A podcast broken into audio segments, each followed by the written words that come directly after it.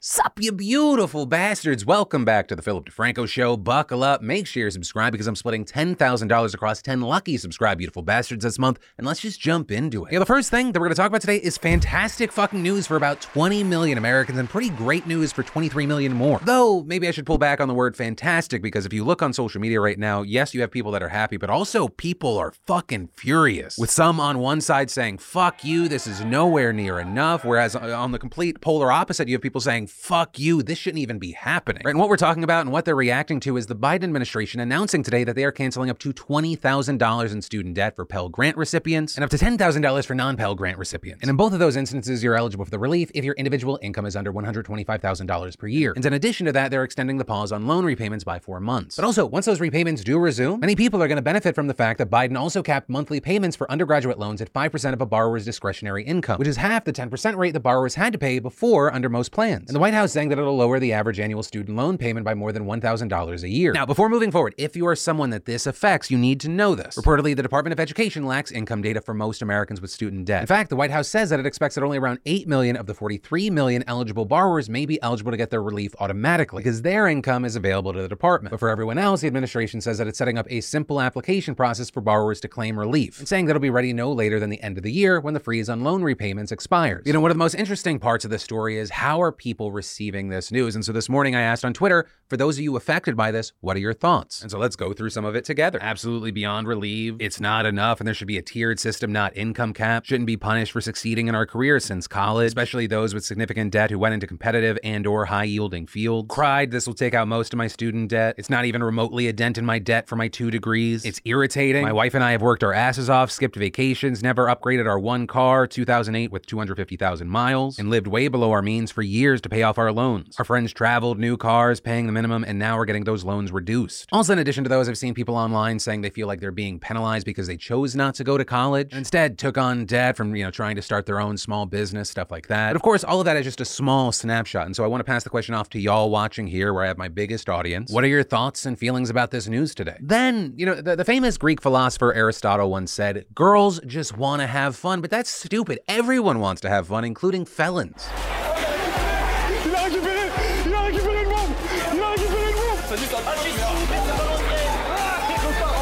So those are actually prisoners, and yes, they're racing around the courtyard of France's second largest prison, which is a facility housing an estimated 2,000 men and 100 women. It's just south of Paris, which, as a side note, kind of blew me away because in America, Rikers is the second largest prison in the United States, and that has almost 14,000 inmates. Just a fun little fact about the, the country with the world's highest incarceration rate. But back to France, you had 25 minutes of video coming to light last week showing guards and inmates competing against one another and even throwing water balloons at passing go karts. With other activities including tug of war and obstacle course, you know, all this stuff we saw reportedly was meant to be a day of fun parodying a French reality TV show similar to Survivor, with it being organized by a local man who has reportedly done similar games for years, like a sports competition between police and youngsters back in June. But you know, with this, over the past several days, as the video has caught traction, we've seen France's right leaning political parties slamming the prison administration as well as the government for allowing this to take place. With center right opposition lawmaker Eric Ciotti saying, Our prisons are not holiday camps where prisoners and guards make bonds of friendship. And the outrage intensified after it was reported that two of the inmates playing tug of war had been convicted of murder and rape. But then with that, the organizer says that it was made clear that anyone convicted of a violent offense could not take part. And a prison official saying none of them were convicted of murder or rape. And so in response to the prison's governor at first defending the event, but then later saying that it was a mistake, with most of the anger then being directed at France's justice minister, Eric Dupond-Moretti, because reports claimed that the approval was granted from the highest levels of his ministry, which he actually denied, saying the fight against reoffending involves rehabilitating, but certainly doesn't involve go-karting. Had I known there'd be a go-karting contest, I would have imposed a very clear ban. And so he orders an investigation, and yesterday that produced a nine-page report saying that the ministry did give permission, but that it didn't have specific details about go-karting. With the minister adding that new conditions would be circulated to prisons on the type of rehabilitation projects that could be allowed, which overall feels like the very involved and random backstory to why if you went to a prison, there was a sign that says no go-karting, which someone would then read and be like, what the what happened? Why is a go-kart ban necessary here because of this? But, you know, with all of this, it does raise important questions about how we should treat our incarcerated population. Because, you know, a lot of people have seen pictures of those luxurious prisons in countries like Norway, Sweden, Switzerland, where rehabilitation is the focus instead of retribution, and advocates argue that recidivism rates are then low. But of course, on the other side of this, you have people saying prison is meant to be a punishment. Don't reward them or pamper them. And personally, I understand why there's a debate, and I get the concern because look, like that looks better than my regular day. You're telling me that if I commit a crime, my punishment is a roof over my head, a bed, three meals a day, and go karts with the boys? I don't know, that sounds pretty fucking dope. And then I want to talk about this political controversy out of Finland because, oh, wouldn't it be nice if this could be our fucking like political controversies? And, you know, when it comes to politicians and parties, politicians can get in trouble. Justin Trudeau, I hear he's a fan of costume parties. Boris Johnson,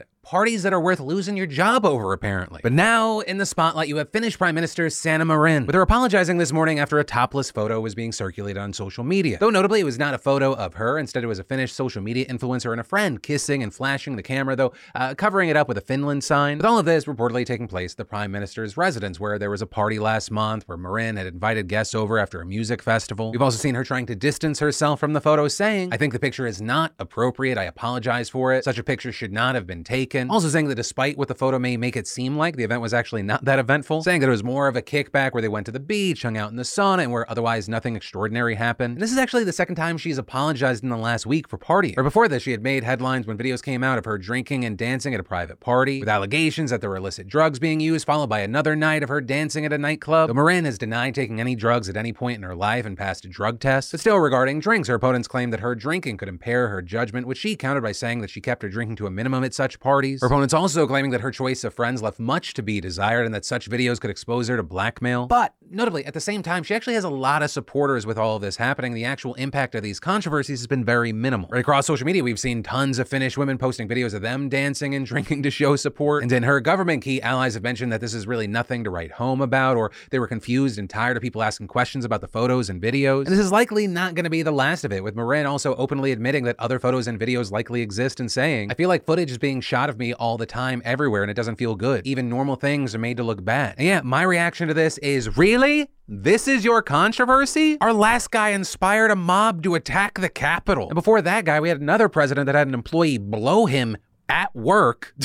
and then he used the political muscle around him to villainize her. Whereas from what I'm seeing from these accounts with this prime minister, this is just someone blowing off steam with other consenting adults. This is nothing. And if you live there, you should count yourself lucky that this is a controversy. And then, you know, uncertainty in the markets might have you wondering where to invest. And you may want to consider private market assets like startups, which can be a great way to diversify your portfolio. You know, historically, only wealthy investors with few exceptions have had access to these types of investments. But thanks to today's sponsor, Republic, that changes. Republic's a global private investing platform making it possible for everyone to invest in private assets from startups, real estate, music, crypto projects, art, and more. Their team of investment professionals curate private investment opportunities with high growth potential. From pitch decks, SEC documents to social media, press, and company updates, seeing deal information all in one place makes it easier than ever to do your due diligence. And you can invest as little as $100 on the Republic app or desktop and use their autopilot feature to find deals that match your investment preferences. Just click that link below to sign up and use my referral code below to get up to $100 when you make an investment. And if you're new to investing, you can start low and invest $200 in the company that you believe in and get $10 off with code PHIL10. And actually, if you want to invest more, let's say $2,000 or more, you can get $100 off using code PHIL100. Then, Sony is currently facing a nearly $6 billion lawsuit in the UK right now. And that for allegedly ripping off its consumers and violating the country's competition laws. So the lawsuit was filed at the Competition Appeal Tribunal and is led by consumer rights advocate Alex Neill, who notably has a 14 year history with these kinds of suits. And the suit claims that Sony used the PlayStation Store's position as the only digital marketplace for the platform to abuse developers and publishers by charging excessive fees, including a 30% commission. That, in turn, allegedly led to customers being unwittingly overcharged for digital purchases on the platform. With a lawsuit estimating that customers overpaid a total of 5 billion pounds over the past six years. And it's estimated that individuals in the claim, which is just about any UK based PlayStation owner, could get between roughly the equivalent of 80 to 660 US dollars, depending on how much stuff they bought in the store. Now, notably, this type of anti competition class action lawsuit is actually fairly new in the UK, with it only beginning to allow them in 2015. And in fact, with this case, there are still a lot of steps for any consumer to see the money. But the first big hurdle is that the Competition Appeal Tribunal needs to certify this as eligible to proceed to trial, there then being the matter of, well, actually winning the trial itself, which, according to some, may be a long shot. Where the crux of the claim is that Sony is abusing developers and customers with its fees, but commission isn't unique to Sony. It's an industry standard across the board and seen on the Apple Store, Android Play, Steam, and Nintendo Shop. So you have some saying it's unclear why Sony in particular is being singled out here. We've also seen massive creators in the gaming space like Moist Critical pointing out some other big issues in the case. They kind of hint that it's Sony's fault that the consumers didn't know they were being overcharged.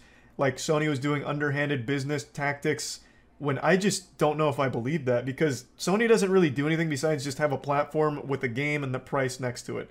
And you choose whether or not to buy it. But it's not like it was Sony that was doing anything to mislead them, at least not that I've ever seen. They just put the games on their service with how much they cost and it's up to the consumer if they find it to be a reasonable price or not. But he also highlighted some things that help Neill in her claim that Sony's TOS allows Sony to set the price of digital games and in-game content and charge a 30% commission on every purchase of digital games and in-game content from the PlayStation Store. In that quote, this results in excessive and unfair prices to consumers for their digital games and in-game content. Or such as the fact that Sony screws UK consumers by making a $70 game cost 70 pounds, which is like a $12 difference. And that would be outside the industry standard where the practice is to adjust their prices so that they're almost the same after conversion. But also you have people saying that's not always the case. Pointing to things like Elden Ring is $60 on the US store and just 50 pounds on the UK one. But also that discrepancy might actually end up helping the case because games like Elden Ring are made by independent publishers, meaning they get to dictate their price on the PlayStation store. Whereas you have games like God of War that are made by a Sony-owned studio and thus a case of Sony directly dictating the price in a way that screws UK consumers. But you also have people saying that Neill makes it seem like Sony dictates all prices, which just isn't the case, so she's like half right. But ultimately, that's where we are right now. We're gonna have to wait to see what happens. But uh, of course, I wanna know everyone's thoughts with this, but especially if you live outside of the US and you play games, what are your thoughts about this? Right? Because for me, with this specific story, I'm, I'm, like an outsider looking in, trying to understand it, whereas it's something that's directly impacting you. And that's also one of the things that's cool with this show is I'm just me, but I, I get to have you as this funnel of information. And then we should definitely talk about yesterday's primary elections in New York and Florida. Right? Because while there are still a few more primaries left this season, these were the last of the major multi-state contests. And so we should talk about some of the key takeaways from these final big races. Right off the bat, there was one overarching factor that shaped both of these primaries, gerrymandering. Both Florida and New York are states with legislative maps that were among the most radically redrawn after the 2020 census to favor one party over the other. In New York, it was for the Democrats. In Florida, it was the Republicans. But also, it illustrated two very different possibilities of what can happen when a map is insanely gerrymandered. It's either tossed out by a court or it's allowed to stay in place. In New York, the state's highest court ordered the map to be redrawn again because the Democrats' initial draft would have flipped many House seats in their favor and undermined vulnerable Republicans. And we ended up seeing the more balanced redrawn map lumping several of the state's most high lawmakers into one district, resulting in an incredibly chaotic and bitter primary that pitted members who were previously close allies against one another and ultimately ousted some long-standing prominent representatives. Meanwhile, in Florida, we saw the exact opposite with the state Supreme Court there refusing to block an insanely gerrymandered map. And when I say insanely gerrymandered, I mean insanely gerrymandered. King Florida man Ron DeSantis vetoing a congressional map passed by his own party seemingly because it did not include enough gerrymandering in his favor, then making Republicans in the state legislature approve a different map that he drew that was way more partisan and gave Republicans a much bigger advantage. And while that move, of course, shows DeSantis' power over his party, it also isn't the only place that he really demonstrated his muscle yesterday. Because while he did not have a primary challenger, the candidates that he endorsed had very strong showings. And that including candidates that he backed in school board races that he put a massive amount of funding into in the final weeks of the primary. With at least 21 of the 30 people that he backed for school boards winning their elections yesterday. And that's incredibly significant because school board elections in Florida have been nonpartisan for the better part of the last three decades. And the good fortune for Republicans didn't just end there. In addition to wins from DeSantis' candidates, his congressional map is also expected to give the GOP new House seats. And very notably there, as the Washington Post reports, most of those will be held by Trump supporting Republicans, including some of the most far right congressional candidates anywhere. Which, side note, Laura Loomer almost won her fucking primary, only losing at this point by 7%, which is infinitely closer than she should ever be to holding a public office. But also, with this news day, we should talk about the Democrats, who recently have been having stronger showings, including in districts that Trump beat Biden in since Roe v. Wade has been overturned. And the boost that Roe's reversal has given Democrats was also on display in a closely watched special election for a congressional seat in a New York swing district. There, we saw Democrat Pat Ryan, who campaigned on a platform of defending abortion rights, soundly defeating his Republican opponent, with many seeing Ryan's race as an important test case to see if abortion will drive out voters in the general election, especially in swing states, which will play a heavy role in the battle for the control of Congress. Though, uh, I do want to note there that Democrats are still slated to most likely lose the House. It's just that they may not get as spanked as once believed. But of course, polls are just polls, and what ends up happening from here to election day, we're gonna have to wait to see. Also, notably for Democrats, we saw another interesting trend continuing with moderate Democrats beating out left-leaning challengers. In addition to establishment Dems fending off progressive challengers in New York, we saw Florida Democrats picking Charlie Crist, the state's former Republican governor who switched to become a moderate Democrat to challenge DeSantis this fall. So a lot of moving parts on both sides of the aisle as we head into the general. In a lot of different ways, this incredibly consequential election can go. So keep your eyes open, pay attention to registration and mail-in voting deadlines, and of course, vote, vote, vote. But ultimately, that is where that story and today's show ends. Thank you for watching, being subscribed subscribe for these daily dives in the news. Also, if you're looking for more news, I got you covered here or in the links down below. But of course, as always, my name's Philip DeFranco. You've just been filled in. I love yo faces, and I'll see you tomorrow.